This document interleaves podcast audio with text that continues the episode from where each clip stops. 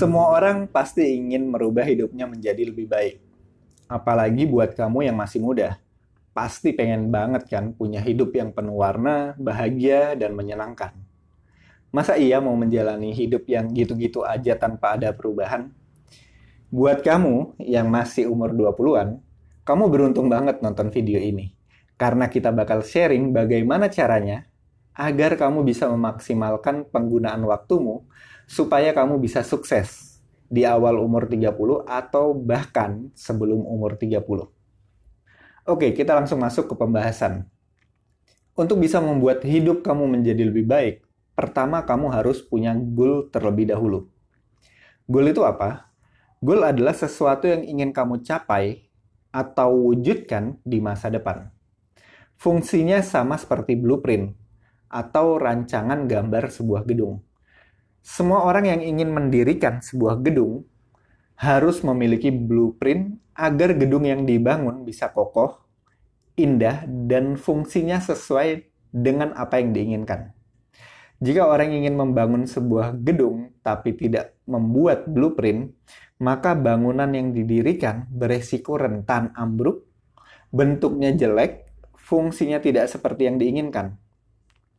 Belum lagi ditambah dengan pengerjaan yang tidak efisien, boros biaya, dan memakan waktu yang lama.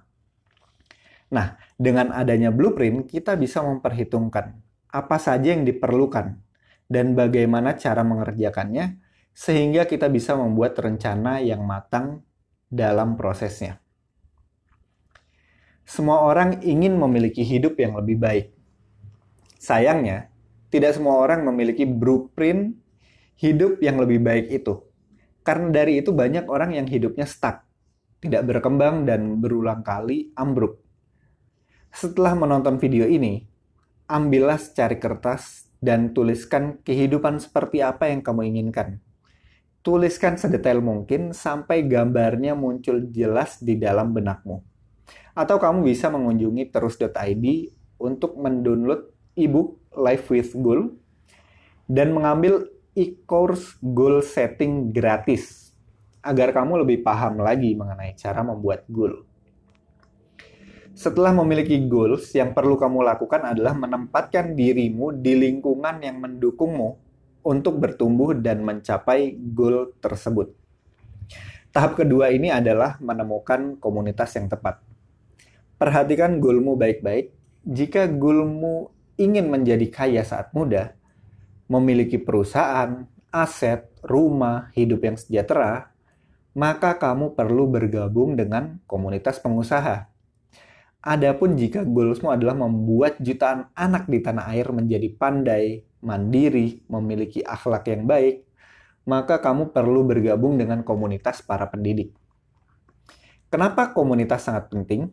Karena pola pikir kita sangat dipengaruhi oleh orang-orang di sekitar kita orang-orang yang kesehariannya bergaul dengan pengusaha akan lebih banyak mendiskusikan peluang, memimpin tim, dan pemasaran. Pokoknya kepalanya itu akan diisi oleh berbagai hal yang berbau profit.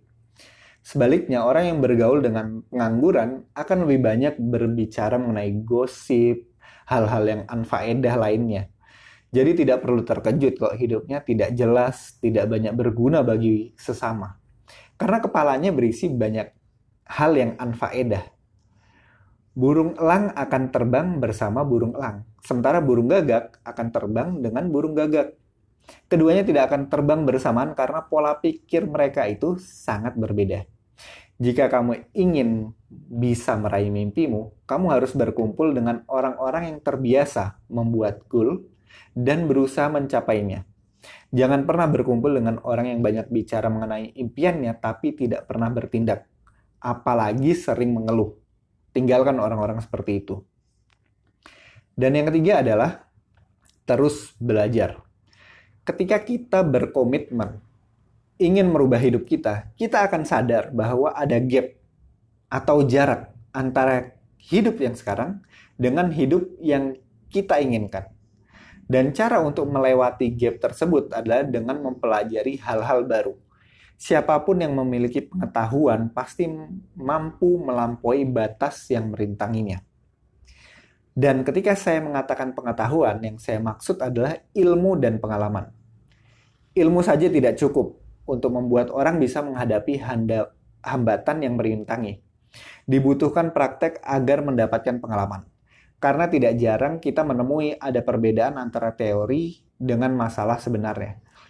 Teori itu umumnya ditulis dengan menyederhanakan agar orang mudah memahami sesuatu. Pemahaman dari suatu teori hanya bisa kita dapatkan saat kita mempraktekannya. Percuma membaca satu modul cara mengambil foto yang baik kalau tidak pernah mencoba sendiri untuk memotret. Yang kita perlukan adalah cukup teori dan banyak praktek. Karena praktek terus-meneruslah yang membuat orang menjadi ahli.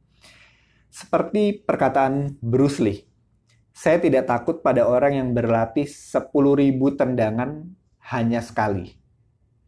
Saya takut pada orang yang berlatih satu tendangan 10.000 kali. Ini yang dinamakan practice makes perfect. Jadi inti dari belajar bukan hanya jumlah hal yang kita pelajari, melainkan juga jumlah waktu yang kita gunakan untuk mempraktekkan apa yang telah kita pelajari.